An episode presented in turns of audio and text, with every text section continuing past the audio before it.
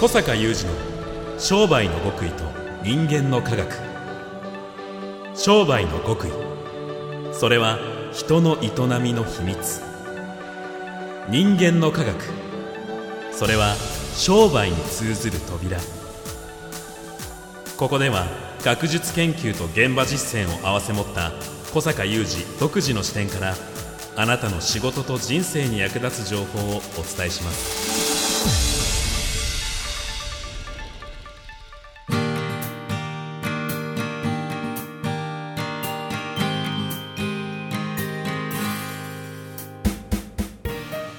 こんにちは、小坂雄二です。こんにちは、三尾田悟です。2021年12月2日の番組です。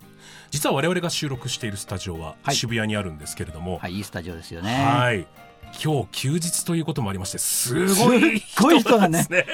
びっくりしました。さすがに久しぶりに道歩くときに人を避けるっていうね、ありましたね。いやもうすごいもんですよね。まあでもやっぱりこんだけ人がこう戻ってきているっていうのを見ると、囁かれている、まあ、来るとか来ないとかの第6波、はい、ありますよね。第6波ということに関しては、小坂さんは実践会の皆様にどういうお話をされてるんだろうとふと思いまして。これは重要な話がありまして、はい、もういろいろといろんな実践会の方にはね、最近折に触れお伝えしている、やはり、はい、ことがもうつい昨日もね、この収録日の昨日前日夜もですね、会員さんの会合でそういう話をしてましたよね。なるほど。これちょっとだけ聞いてもよろしいでしょうか。はい、ちょっとだけお願いします。は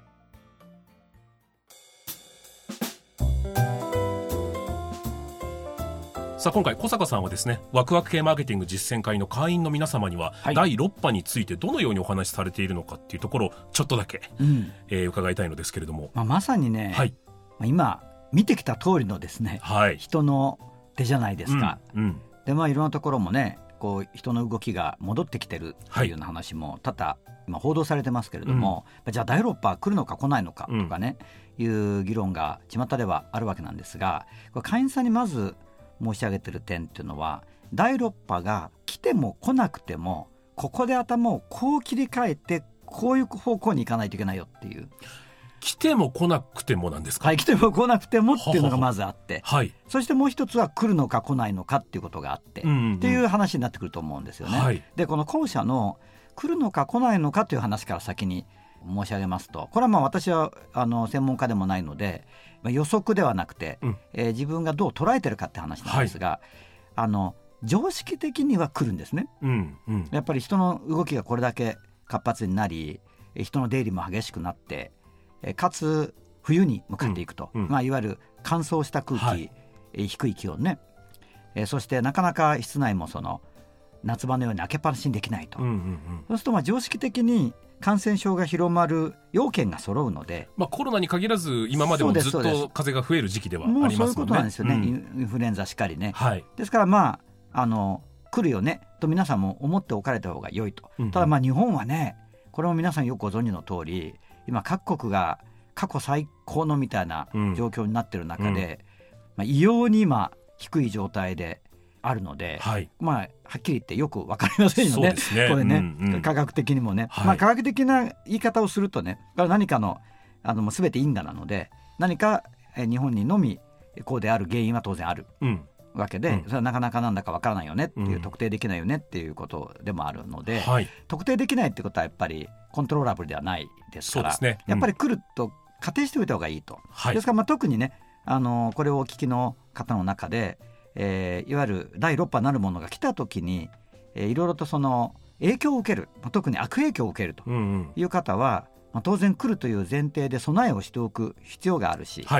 それから、実際に会員さんにもありましたけど、いい影響を受けた方、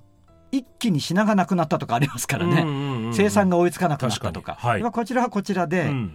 また、そういうことにつながりそうであれば、これは考えとかなきゃいけないし、そのさらに第7波とかね、いうこともちらっと言われたりしてますけども、これ常識的にやっぱり増えたり減ったりするんですよ。ですから希望的なことを言えば、当然このまま収まっていく、なんとなくゼロにはならないけど、このぐらいの数なら通常の活動ができますよね、という社会で、そのまま進んでいくが最も願わしいことで、もしこれが日本がこうなったらちょっと世界から驚きを持って見られるというふうに思うんですね。そして、来年に向かってはですね、おそらく繰り返し言うようですけど、常識的には6波7波があるはずなんだけど、はい、その中でもよく最近特に言われている共存に向かっていくということは、もう日本においてもさすがにそういう道になってくんじゃないかな。さすがにっていうのは、ここではあんまりこういう話をメインにはしないですけれども、やっぱり昨年というか、その昨年から今年にかけてのね、波が来た時の、はい、何と言いますか、本来準備しておいてほしかったこと、国とかね、いろんなところにできてなかったんだねっていうことによって、起こってしまった諸々の出来事、これに対して次手を打ててないようでは本当に疑うですよね。ですからさすがにそれはなかろうとも思いつつ、はい、そんなことも含めて来年というのが共存に向かっていくと、さてそこでですね、はい、その来ても来なくてもって話なんだけど、これはもっと重要で、はい、私が最近会員さんに言ってることの一つは、いわゆるアフターコロナっていう言葉を私、今年の2月に出版させていただいた顧客消滅時代のマーケティングにも書きましたけれども、はい、このアフターコロナっていうのはですね、その社会的な状況がこうなったらアフターコロナって言ってるわけじゃないんですね。例えばもうね、毎日の日本全国の新しい陽性判明者数がこれぐらいになったらアフターコロナとか、そういうことを言ってるんじゃなくて、はい、人々の気持ちがアフターコロナ入った瞬間がアフターコロナなんですよ。なるほど、はいはいはい。では今どうなのかというと、今アフターコロナに入ったと私は思ってるんですね。気持ち的には結構そうですよね。そうなんですよ、これが非常に重要で、そしてさっきの話と重ねて言いますと、はい、これから6波7波と来年も来たとしても、もうマインドはアフターコロナなんですよ。でもし万が一まだ社会システムの手当てができてなくて、また今年の前半のようなことが、第6波がブワーッとなった時に社会的混乱が起きたとしても、でも気持ちが今年の例えば1月とか2月に戻るかというと戻らないです。ですから気持ちはアフターコロナと、ですから気持ちがアフターコロナのまま第6波がひどいことになって、かつ社会システムが追いつかないと、またある種の行動制限が起きる可能性があるので、またそこは新しい様相が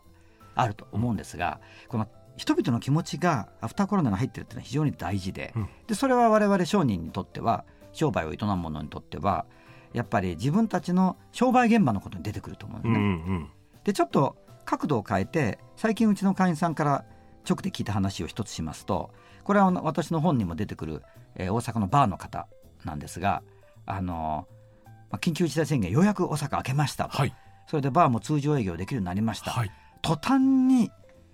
客が押し寄せるわけですよ。でそれはもうまさに待ってましたという押し寄せ方なんですよね。そしてその中でもとりわけ私がなるほどと思ったエピソードは、その新大阪のバーなので、はい、出張で来られてる常連さんもいらっしゃると、そういう方々がよっしゃーとばかりに出張を作ってやってくると。なるほど。そしてある常連さんが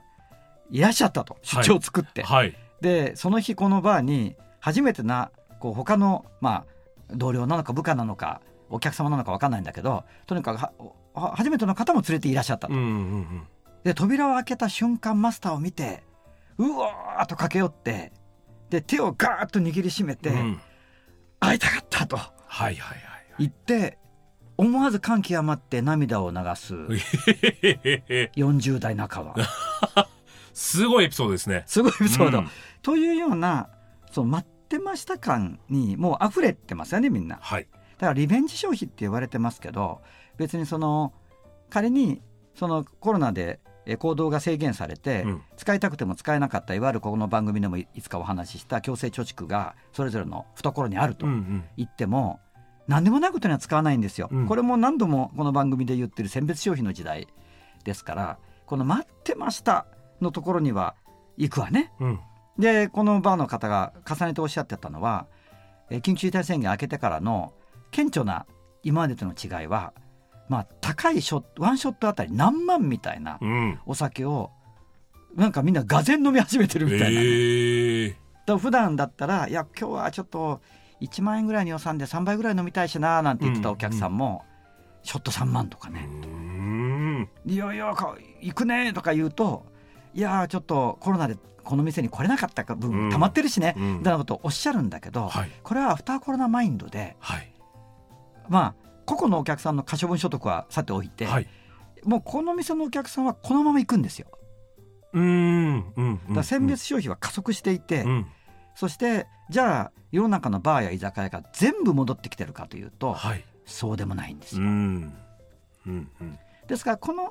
アフターコロナのお客さんの気持ち、まあ、これはいろいろとね、またそこからの枝分かれでいろんなことを、会員さんには説明してるんだけど、やっぱり一つここで今までの番組も重ねて申し上げたいのは、やっぱりこの間に行動は抑制されましたと、はい、しかしいつも通り行動できなかったがゆえに自分の行動を見つめるわね、うんうん、で強制措置と言われてるけど、それは確かにたまったけど、それはそもそも使うべきだったのかという意味合いを考えるわね、うんうん、そうしてアフターコロナに突入したんです、はい、ですからここで大事なことは、まずお客さんはアフターコロナマインドですから、よりもう消費欲は旺盛、うん、しかし巷で言われているようなおしなめてリベンジ消費が来るようなことはおそらくなく、うん、やっぱりよりこのコロナで止まってる間に、まあ、大げさな言い方をあえてすれば人生について考えたことに基づいて新たな消費をし始める、うーん、その兆しはもうかなり出てるね、はい、いろんな分野で。でこの兆しは本来大きく、日本みたいな成熟社会の消費成熟社会のおけるその消費の流れていってる方向に完全に合致しているので、まあ、私がこれも去年何度も申し上げた未来が前倒しされたという状況がいよいよまああらわに始まるというかな、そういうアフターコロナ社会になりましたよと、はい、で第6波が来て行動制限がかかってもこの行動は止まらない、うんうんうん、ですから例えばお店を経営なさってる方がもしまた営業時間短縮になった時にもこの気持ちと行動は止まらないので、はい、その人に対して何ができるかっていう準備とかね、うんうん、それからもうこれも何度もこの番組でもお伝えしていることですが、やっぱりその昨年の3月3日の、最初の私が緊急ウェビナー Facebook 通じてやったライブでも、もうつながり直すと、うん、もうこの時代はつながりの時代なので、そしてコロナが来て行動が止まるがゆえにより強固につながっていかなきゃいけないってことを言い続けてるわけですけども、うんうん、これも、もう変わらないね、うん、徹底的にやっぱりやっていかないといけないですよね。特に中小あるいは個人商店のような方はもうつながりがこれから生命線になっていくと思うので、うんうん、まあ、こういうあたりですね。今日はもう大雑把にお伝えするとこのあたりの話ですかね。でもそれは本当に来ても来なくても、もし波が来たならその選別消費でこうねつながってくれてる、押してくれてる人たちにできることを、そうそうそうそう、さらに深く考え、来ないなら来ないでよりことさらに選ばれるお店としての努力をと、そうなんですよ、いうことなんですよ。なるほど。いやそのエピソードすごいっすねとか言っときながら、我々さっきちょっとエンジニアさんとやりましたもんね、それね。あ、そうですよね。スタジオ入った瞬間に、はいはい、あ、会いたかったです。あ、そうそう、あったね。確かにありましたよね。そういうやつですよ。そういうやつです。はいはい。って思われる関係性とかを。そう、まあ、それこそね、ここは収録スタジオだから、はい、我々はスタジオの機能を活用させていただいてると思いきや、うんうん、ドアを開けた瞬間にああ痛かったねなってたからね、うんうん、確かにそういうことですね、うん、それはただ単に機能をお金で使ってるだけではないということです、はい、ここにおいても、うんうん、そういうことなのか、あなたの店や会社はお客さんにとってというね、それとも単に買われてるだけなのか、うんうん、この違いはこれからのアフターコロナ社会では大きいですよということですよね。はい、個人的にはちょっとじゃなかったです。ありがとうございます。ありがとうございました。小坂雄二の商売の極意と人間の科学。ここまでのお相手は小坂雄二と三尾田悟でした。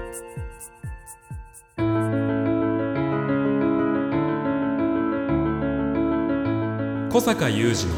の商売の極意と人間の科学 Presented by オラクル。